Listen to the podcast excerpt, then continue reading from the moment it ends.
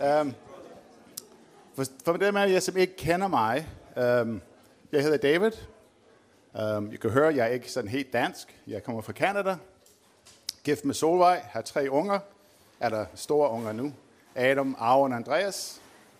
Uh, Adam og Arven, de kommer i uh, København. Vineyard. Adam skal plante kirke med Mette. Det er spændende. Vi har ikke skræmt dem væk. Og uh, Solvej og mig for et pause, eller for mange år siden var en del af København Vineyard. Vi kom et halvt år efter Vineyard var plantet i 98, og var en del af kirken i 4-5 år, og så øh, følte vi også kaldt en plant kirke. Uh, vi var så den første kirkeplantning fra København. Vi plantede i Roskilde, der hvor vi boede, og gjorde det i syv år, hvor uh, vi så afleverede det til Hasse, dem jeg kender ham. Uh, han var så leder der i fire år, og så videre. Nu er det Simon. Og så for et halvandet år siden, vi flyttede vi til København igen. Så I kom hjem, I kan ikke slippe for os nu. um, for dem af jer, som føler, at, at uh, jeg er sådan en sidebemærkning her, at kald til at gøre noget stort. Um, du kan bruge mig som inspiration, ikke fordi jeg er helt fantastisk, men jeg kan huske helt tilbage i øh, uh, 98-99, når øh, Flemming han bedte mig om at tale en gang imellem. Og uh, jeg talte mere gebrokken, end jeg gør nu, tror det eller ej. Virkelig gebrokken. Men jeg sagde, jeg skal tale dansk. Jeg skal forkynde på dansk. Um, og jeg sad der og skulle forkynde og vidste, at når jeg den person derovre, det er en, der læser på Ph.D.-niveau med dansk, og den derovre, den, den er kandidat i teologi, og så videre, ikke? Og jeg skulle så sige noget fornuftigt og vis og klog, som en fremmedarbejder, ikke? Altså, og slagtesproget. Jeg havde det der med jøder og jøder, og så det, jeg så blandede det stadigvæk sammen, ikke? Men jeg siger bare, at hvis Gud kan bruge mig i Danmark til at plante kirker, så kan han bruge hvem som helst. Så øh, hvis Gud siger noget, prikker til dig, du skal bare sige, her er jeg, send mig. Ja. Jeg skal tale om øh, øh, for Bibelen i dag for en historie, som jeg synes er ret spændende. Og grunden til, at jeg læser Bibelen, er ikke så meget for at øh, lade, altså, lade, altså viden eller teologi. For mig det er mere om, at jeg ser mig selv, når jeg læser Bibelen. Især når jeg læser om de her forskellige skikkelser og personer i Bibelen. Abraham, Moses, David osv. Jeg ser mig selv i mange af disse historier. Det er som en spejl, der holder op til mig. Jeg kan genkende deres tro, deres tvivl, deres kamp, deres svagheder, deres styrker, deres fejl, øhm, deres fortvivlelse over deres egen svagheder, og hvordan Gud i sin nåde møder dem, og ikke opgiver dem, men fører dem i mål. Jeg synes, det er spændende. Og det giver mig, når jeg læser de her ting, håb og indsigt i mit eget liv. Og for nylig læste jeg den her fortælling om manden ved Bethesda Dam, derfor jeg kaldte den længsen efter den magiske sø. Fordi det læste jeg om mig selv igen. Jeg mødte mig selv igen i den her tekst. Skal vi læse den? Og så skal jeg undskylde, hvis jeg slagter sproget. Men det er derfor, den kommer op på skrift. Senere tog Jesus igen til Jerusalem for at deltage i en af jødernes højtider. Inde i byen, i nærheden af forporten, var der en dam, som var omgivet af fem søjlegang. Den hed Bethesda på hebraisk. Der lå der en mængde syge, blinde, larme og forkøblede mennesker. De lå og ventede på, at vandet skulle komme i bevægelse. En herrens engel kom nemlig nu og der ned og satte vandet i bevægelse, og den, som derefter først steg ned i det, blev helbredt, lige meget hvad han fejlede. En af dem, der lå ved dammen, havde været lam i 38 år. Da Jesus så ham og var klar over, at han havde været syg længe, spurgte han, vil du være rask? Den syge mand svarede, Mester, jeg har ingen til at hjælpe mig ned i dammen. Når vandet kommer i bevægelse, når jeg prøver at slæbe mig derhen, er der altid en anden, der kommer først. Jesus sagde til ham, rejs dig op, rul din sommermåtte sammen og gå på dine ben. Straks blev manden helbredt. Han rullede måtten sammen og begyndte at gå omkring. Men da det var sabbat en den dag, i retssal de jødiske ledere mand, det var blevet rask. Du må ikke bære din sovemåtte. Det er jo sabbat. Jamen, den mand, der helbredte mig, sagde, at jeg skulle til min mor og gå. Hvem var det, der sagde det, spurgte de. Det vidste manden ikke, og Jesus var forsvundet i folkemængden. Senere fandt Jesus ham på tempelpladsen. Nu er du rask, sagde han. Lev ikke mere i synd, så det ikke bliver ramt af noget endnu værre. Så gik man hen til de jødiske ledere og fortalte dem, at det var Jesus, der helbredte ham. Skal vi bede. Far i himlen, jeg takker dig for dit ord. Jeg takker dig for de her fortællinger og de her historier, vi kan læse om, hvordan du mødte mennesker. Jeg takker dig, at det giver os håb, det giver os et, et fremtid, det giver os noget, vi kan længes efter. Det giver os frihed. Jeg beder om, far, at du vil Hjælp mig til at tale, at kommunikere. Helligånd, du vil komme og røre ved os, tale ind i vores hjerte, det du ønsker at sige til os i dag. Bær om i Jesu navn. Amen. Når jeg læste denne beretning med det samme, tænkte jeg, den syge mand må være desperat at ligge ved den dam og tro på, at han vil fin lægedom der. Der var så meget, op, han var op imod. For det første var han lam. Han kunne ikke løbe. Han var aldrig været den første vandet med eget kraft. Det var være dem, som ikke var så syge. Altså en, der havde hovedpine, eller det var lidt ondt i store toget, eller andet. De ville være først. Det ville ikke være ham, der var larm, der lå der. Og på den anden, han siger selv, der var ingen til at hjælpe ham. Alle andre vil være fokuseret på at komme først, fra alle de andre, eller hjælpe deres egen kære ned i det vand. Desperation, desperation og længsel efter at være hele, gjorde ham villig til at søge lægedom der, hvor det var den umuligt at få. Han har åbenbart holdt fast i en urealistisk håb om at finde lægedom der. Så han kunne have kigget rundt og se alle de andre blinde og larm og øh, døve og syge og halvt, der lå der. Og ligesom ham havde den samme forventning om at få et eller andet for den dam. Og være den først og finde lægedom der. Og år efter år har han nok set det samme menneske kom og gå og kom og gå, og ikke få dag, de var efter, ligesom han selv. Men Jesus, han så den her mands længsel. Han kendte ham. Hans desperation, hans ønske om at blive hele. Og jeg ved ikke, hvorfor det var lige netop ham, Jesus spurgte. Det var så mange andre. Hvorfor lige netop ham? Men alligevel Jesus spørger ham, vil du være rask? Han siger, det sjove er, at han siger ikke ja eller nej, men kommer med en forklaring på, hvorfor det ikke har lykkedes for ham endnu. Jeg har ingen til at hjælpe mig. Det er altid den anden, der kommer først. Hvis der bare var en, som hjalp mig frem, så jeg få det, jeg søger. Og det sjovt er, at Jesus hjælper ham ikke til den der dam. Tænker man skulle hjælpe den larme mand. Disciplene hjælper ham ikke til den dam. Nej, han gør noget helt andet. Han siger, rejs dig, tag din bord og gå. Og straks blev han rask og tog sin bord og gik omkring. Hans lægedom kom ikke fra at nå frem til den magiske sø, men fra et år for Guds søn. Og jeg ved ikke, hvor du er i dit liv, og hvor du søger, men da jeg reflekterede over den beretning, begyndte jeg at se mig selv i manden ved Bethesda Brønd. Jeg tror også, at du kan genkende noget af dig selv i den mand. Klart, jeg ikke er lam. Jeg kan gå, jeg kan løbe, jeg kan endnu stå på ski, uden at komme til skade.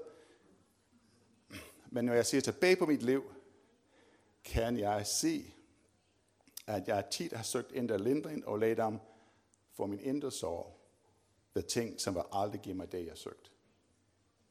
Min magiske sø. Det af min baggrund. Jeg har opvokset en familie, som bestod af en endelig mor og tre søskende.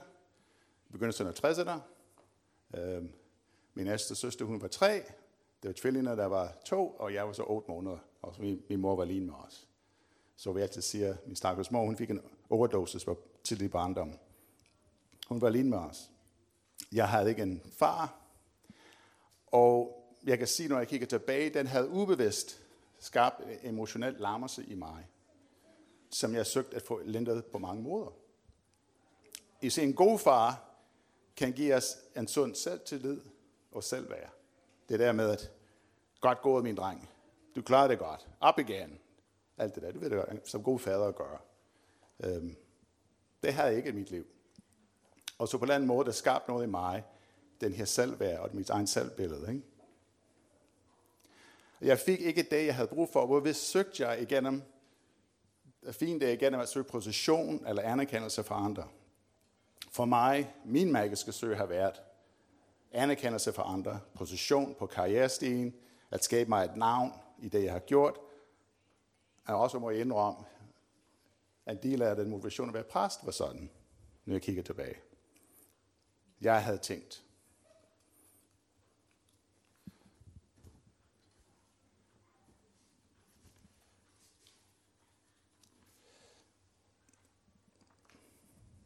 Bare jeg kan få den stilling, så vil jeg fin dag, som jeg mangler inde i mig. Bare jeg havde mit navn på lystavlen. Bare jeg fik anerkendelse fra andre.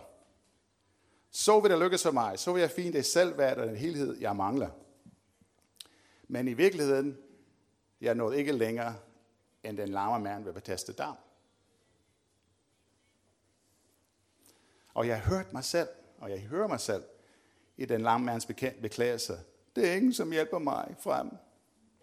Det er så meget forhindrende i vejen. Hvis bare jeg kan nå frem.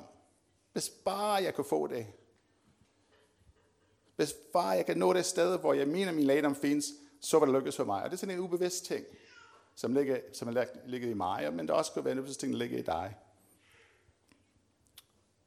Men du og jeg vil erfare, at der er altid en, som kommer hurtigere frem end dig. En, som er dygtigere. En, som havde mere gunst. Resultat. Du og jeg sidder stadigvæk ved Bethesda Dam og ikke noget længere frem Det er vores frihed. Og jeg tror ikke, at min historie ikke er anderledes end så mange andres. Måske heller ikke din. Hvad søger vi vores lægedom og vores helhed fra? I Esajas 55, 1-3, da Gud siger til Israel, Kom til mig, alle I som tørster, her er vand. Kom og få mad og drik, selvom I ingen penge har. Kom og tag for jer af rettene. I kan købe vin og mælk uden at betale. Hvorfor bruger I jeres penge på noget, der hverken mætter eller nærer? Lyt til mig, så får I, hvad det er godt usøgte retter, som mætter jeres sjæl. Ja, kom til mig og læg mærke til, hvad jeg siger. Lyt til mig, så skal I leve.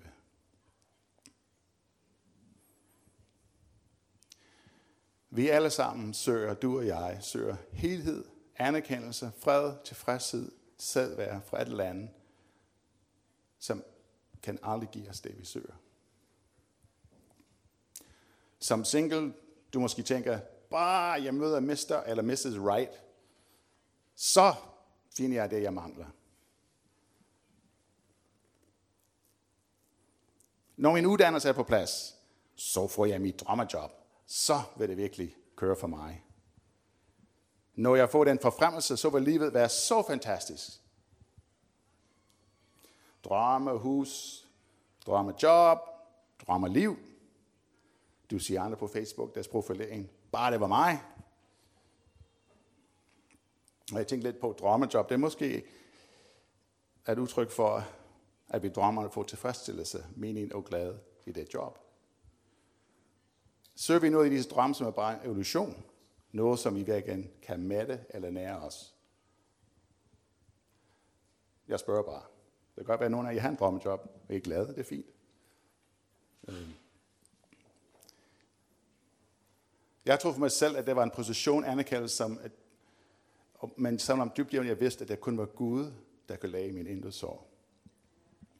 Altså jeg lige sådan blev lidt klar over, at øhm, jeg vil ikke, du ved, når vi, når vi går i skole, og man er omkring de der 10-11 års alder, så begynder vi at være lidt bevidst om, hvor vi står i hierarkiet. Du ved, det er dronningen, hvor pigen er dronningen i klassen, ikke? og så hvor drengen er den, den seje. Ikke? Og jeg var klar over, at jeg var meget langt ned ad den der fødekæde. Ikke? Jeg var sådan meget langt ned. Ikke? Og så jeg havde en plan. Nu vil jeg tage, det var sådan en 3-4-årig plan, men jeg havde en plan at komme ind med de seje, ikke? Og øh, så begyndte jeg ligesom, mor, nej, jeg skal ikke have min hår klippet, det skal være lang. Ikke? For jeg gerne vil have lang. Det var sådan en flippertid, ikke? Så gammel er jeg.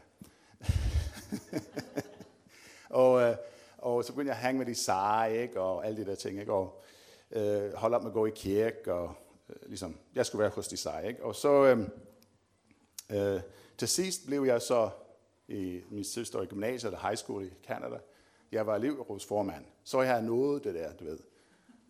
Jeg er kendt, mit navn er Lys, alle kender mig, jeg er populært, da da da da.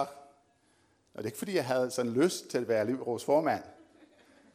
Det var faktisk var kedeligt. men, men jeg havde den der titel. Da da! Så jeg nåede det ikke. Men øh, jeg er ikke glad. Det er jo ikke det, som faktisk det var gennem den der periode, at jeg igen, uh, Gud begyndte at kalde på mig igen. Ikke? Jeg har noget mere til dig, sagde han til mig. Jeg har noget mere, hvis du bare følger mig. Så jeg gav mit liv til ham. Ikke?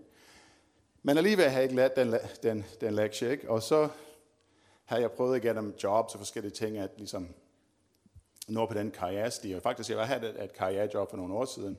Det var, jeg, det var et spændende job. Jeg synes det var faktisk, jeg, jeg burde ikke have fået den fordi jeg havde ikke uddannelse til det, men jeg havde nogle erfaringer, og så de, de gav mig jobbet. Ikke? Det var en produktionschef på en, øh, på en fabrik, ikke? og øh, det var et spændende job. Ikke? Men, og det, var, det, det er den periode, som begyndte Gud at kalde på mig at plante den her kirke i Roskilde. Men jeg skulle måske have den her karriere ting ud af kroppen, ikke? fordi jeg, vi flyttede fra Canada, og øh, jeg havde, var leder af en fiskfabrik derovre, så kom jeg herover, og så havde jeg ikke nogen papir på det. Det var bare så erfaring, jeg havde, fordi min familie havde den her firma. Så jeg gør det, jeg købte en kassevogn, og kørte rundt som chauffør og leverede varer. Sådan. Og det blev så kedeligt efter to år, ikke? Altså virkelig. Altså, jeg kan noget mere, ikke? Og så, øh, så da jeg kom til Vineyard i 98, øh, så var det på en første konference, og for dem af jer, som synes ikke, I skal tage Vineyard-konference, I er nogle bangebukser, fordi det er der Gud virkelig, virkelig får fat i jer. Hvem har erfaret det? for en Vineyard-konference. Der er ikke så mange. Så er det flere, som skal komme. Men øh, så da vi kom til den konference, øh, allerførste møde, så Gud begyndte at tale til mig. David, jeg har stadig ikke plan A. Men I ser, jeg havde plan B i baglommen. Fordi Gud, hvis Gud ikke kom igen med plan A, så vil han ikke, så vil han ikke tabe ansigt, fordi jeg havde plan B. Kender vi den? Ikke? så vil jeg stadig være en succes, fordi hvis Gud var en fiasko, så havde jeg den her. Så Gud, jeg gør det for din skyld, at ligesom, så du ikke tager ansigt. Men han, han, han, han virkelig øh, kørte på med den der plan B. Og så skal jeg fint til sidst, så hovedede jeg alt det, så jeg plan B. Så på vej hjem fra Stockholm, vi kørte hjem, ikke? Og øh, mens jeg kørte den her kassevogn, var jeg lidt træt af det, ikke? Og synes det var bare en dødssyg job, ikke? Ikke noget prestige job, ikke? Uh, ikke noget med navn i lys. Chaufføren, ikke? Um, så på vej hjem, ja, Gud viskede til mig, og forresten David, jeg ved, hvor du bor. altså det var så tydeligt, og jeg vidste, hvad han mente. Han, mente, han vidste udmærket godt. Og det var kort efter, jeg fik den her karrierejob. Altså virkelig, jeg havde nogle drømme, når jeg det træk, før jeg gik til samtale. Altså jeg bare sendte ansøgning sted, før jeg gik på konferencen, og så havde jeg den her drøm, tog jeg det træk om den møde, jeg var til, og forklare min kone, hvordan det var. Så gik der en måned, og så blev jeg kaldt ind i samtale, der var nøjagtigt, som jeg drømte. Det var helt virkelig, wow. Så jeg tænkte, jeg, må være Gud, ikke? Så fik jeg det her job, ikke? Og øh, synes, det var spændende og alle de her ting. Synes den ligesom, og nu kan jeg sætte min, min navn op i lys nu, ikke? Nu er fabrikschef, ikke? Og gå rundt i Europa og fortælle om, hvordan vi løser problemer og bla bla bla, ikke? Uh, men så fik jeg en chef, der var, som I nok vil møde i jeres karriereliv, som kysser op af og spytter nedad. Kender I typen? Ja. Så det mødte jeg heldigvis, vil jeg så sige, tidligt i den forløb. Ikke? Øhm, og det var bare ikke godt. Og så det korte lange var, det var en anden Vineyard-konference, jeg var til, og efter jeg havde haft min årlige medarbejdersamtale, hvor jeg havde virkelig været høvlet, selvom jeg havde masser af resultater og sådan noget, ikke? og var virkelig langt nede. Ikke? og så sagde Gud til mig, Nå David, du har fået din karrierejob. Er du glad nu? Og jeg, altså nej Gud, det er ikke nok. Han gent, jeg vidste, han gen til mig, ikke? men han gør det for at vise mig noget i mig. Altså, gør mig sulten efter noget andet. Og ved det ikke der, jeg skal finde min lykke og finde min helhed. Og så der var der, vi, besluttede, at vi skulle plante den her kirke i Roskilde. Og så sagde jeg, at job og fandt noget andet. Ikke? Men jeg har mødt mange mennesker, som har fået det, de har søgt efter. Karriere, anerkendelse, position. Man sidder skuffet tilbage ved den magiske sø, de søgte. Og den her, der kommer op nu. Du. Ja. Det er, det er ikke en kristen mand, der skrev den. Ikke? Midlife is when you reach the top of the ladder and find out that it was all against the wrong wall. Det, det er ikke det, Gud ønsker med vores liv.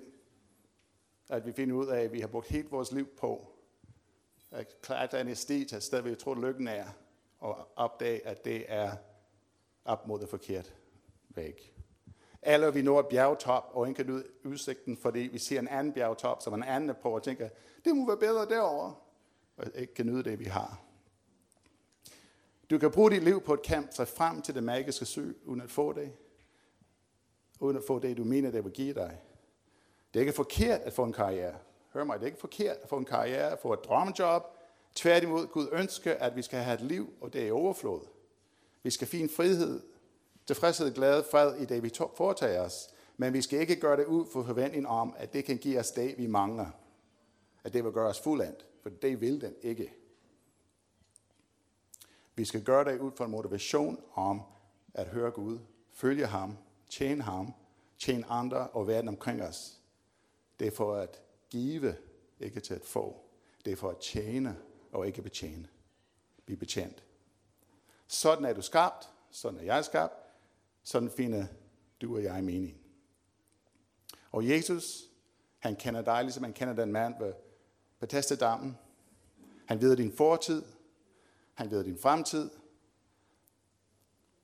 Han ved, hvor længe du har humpet i din larmelse.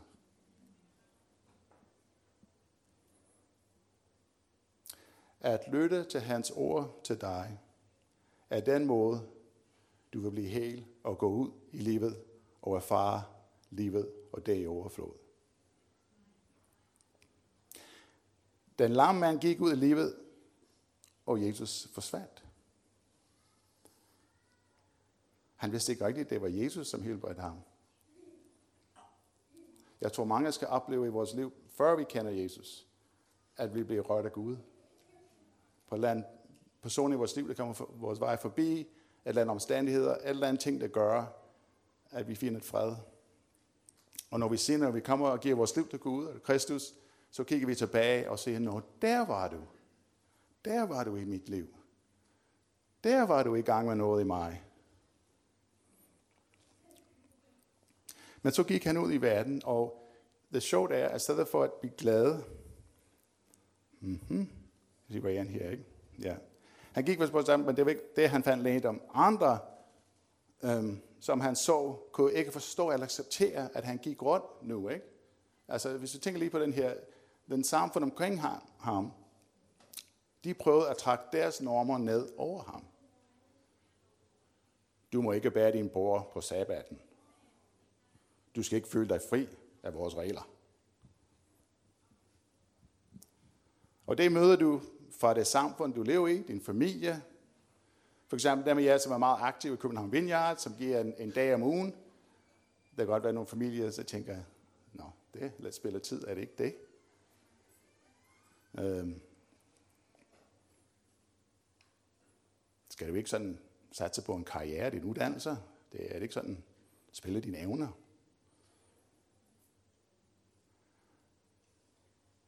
Du kan ikke være tilfreds og glad med at vende bort fra karrierestigen og følge et kald for Jesus. Det er lidt tåbeligt, er det ikke, er det, ikke det? Jeg har også hørt en, en af de her, der går i Planet Kirke, som har hørt fra sin familie, en, sådan et fjantes familie, men det er fuldstændig åndssvagt. Han skulle ud og tjene penge. Ikke? Ud og tjene Gud. Det er... Pff. Ikke?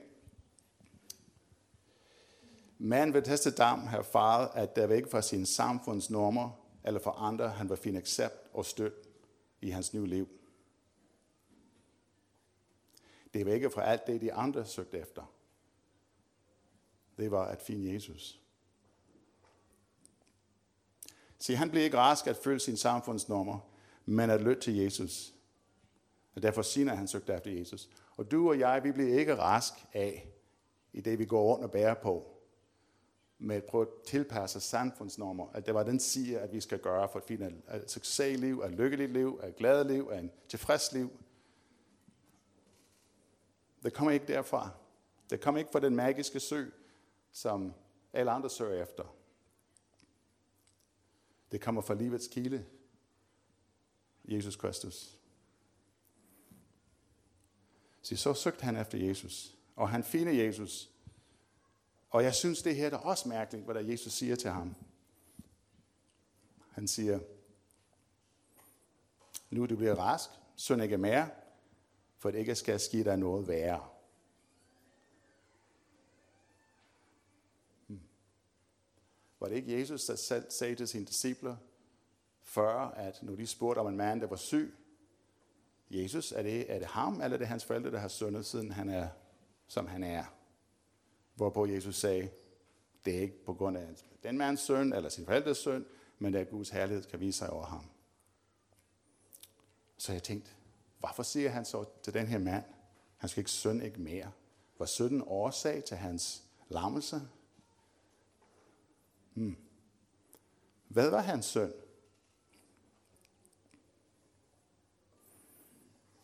Jeg tror, altså det er en spekulation, men jeg tror, når jeg tænker på mit eget liv, hvordan Gud arbejder med mig, jeg tror, at synden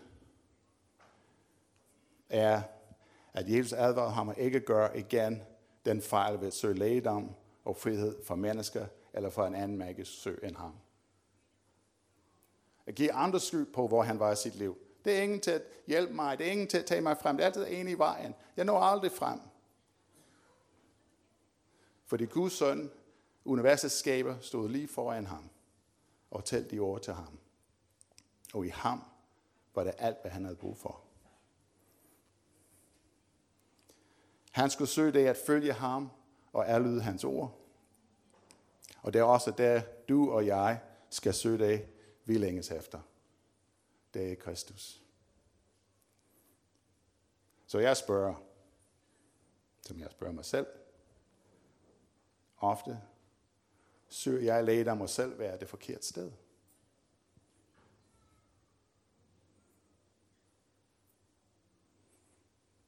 Og nu er jeg blevet rørt af Gud så mange gange i mit liv, har jeg holdt op med at søge efter ham?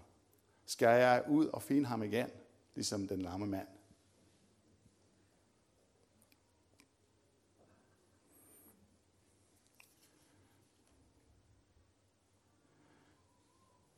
Er du bevidst om, hverdag det i dig, som gør, at du søger lægedom for din sjæl mange steder? Er du bevidst om, at måske der er en brist i dig, som gør, at du har en handlingsmønster, en reaktionsmønster, et længsel, en søgen efter noget, som vil tilfredsstille dig, noget, der var mætte dig, noget, der var føle dig. Fordi hvis du er klar over, det er et eller andet, som ikke helt stemmer, rationelt, du tænker på dit liv, det her, det, det, det stemmer ikke. Hvorfor gør jeg det, jeg gør? Det, det giver ikke mening. Men alligevel gør jeg det gang på gang på gang, for at søge et eller andet. Jeg søger et eller andet i det. Hvad er det, jeg søger i det? Det er der, hvor Jesus han, han ønsker, at vi kommer til ham. Og lad ham røre ved os. Og lad ham sige til os, tag din borg og gå. Han har givet os myndighed til at stå op og at gå i vores egen kraft, i vores egen liv. Og han vil bringe os lægedom af kraft, når vi gør det. Nu har jeg ikke talt så langt, men øh, jeg håber, at den er kommet lige faldet et eller andet sted. Øhm, nu er det sommergudstjeneste, så vi skal ikke øh, blive for længe. Men øh, jeg vil gerne have, hvis der er nogen af jer, som føler, at det er rødt et eller andet sted i jer, noget jeg har tænkt lidt over. Måske kan sige, at jeg selv er den mand i hans liv. Måske det er et eller andet, du er klar over, at du søger, øhm, som kan give dig det, du længes efter men øh, ikke, ikke fået det endnu. Så vi er åben for, at vi kan komme over og bede efter. Og dem, som er lovsang, hvis I kan komme frem, øh, skal vi bede en bøn.